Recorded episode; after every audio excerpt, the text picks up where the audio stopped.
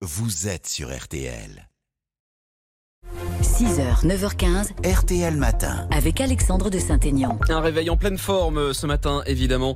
On est le samedi 29 juillet 2023. On continue de recevoir euh, tous vos messages hein, euh, sur, sur la page Facebook euh, RTL Matin Week-end. Par exemple, on a Thierry qui euh, nous souhaite euh, le bonjour. Il est euh, en Charente, du côté de La Rochefoucauld. Il a 18 degrés avec une pluie euh, digne de la Normandie. Il se demande où est passé le soleil.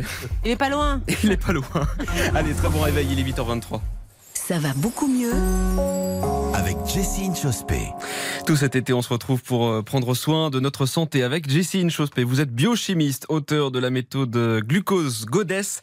On vous retrouve aujourd'hui pour parler sommeil. Vous nous dites euh, que pour bien dormir, il est important de se pencher sur notre nutrition. nutrition. Pourquoi c'est important, Jessie?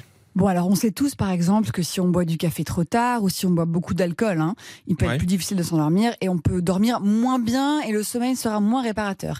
Mais également, de nouvelles études scientifiques sont en train d'aller plus loin et de nous montrer que notre alimentation quotidienne a un impact sur la qualité de notre sommeil. Bon, alors vous nous parlez de, de- de glycémie, de taux de sucre dans le sang en particulier. Euh, c'est quoi le rapport avec le sommeil? Alors, je vous rappelle déjà que notre taux de glucose, donc de Mhm. taux de sucre dans le sang, c'est important à réguler même si on n'a pas de diabète. Donc ça, c'est important, même si on n'a pas de diabète. Car il s'avère que plus notre glycémie est élevée et régulière, plus nous pouvons avoir de problèmes de sommeil.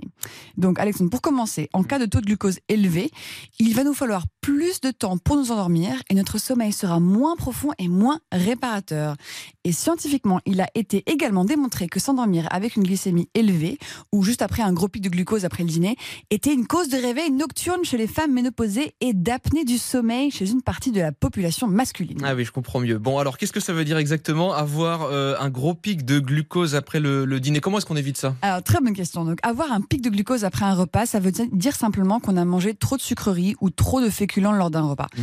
Et donc, par exemple, un dîner qui créerait un gros pic de glucose serait euh, genre une assiette de spaghettis suivie d'une compote de pommes. Ok, Mm. ça c'est 100% féculents et sucre. Ça crée un gros pic de glucose et du coup, ça peut avoir des effets sur le sommeil.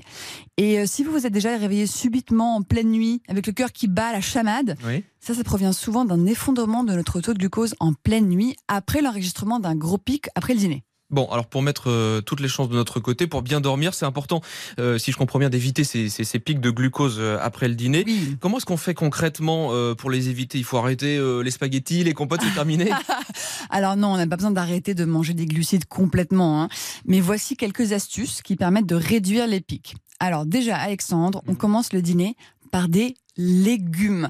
C'est super important de faire ça parce que les fibres dans les légumes, lorsqu'on les mange en premier, elles vont avoir le temps de tapisser notre intestin et du coup elles vont réduire la vitesse à laquelle le glucose passe dans le sang des pâtes ou de la compote qu'on va manger après. Mm. Ok, donc légumes en premier, super important, très puissant.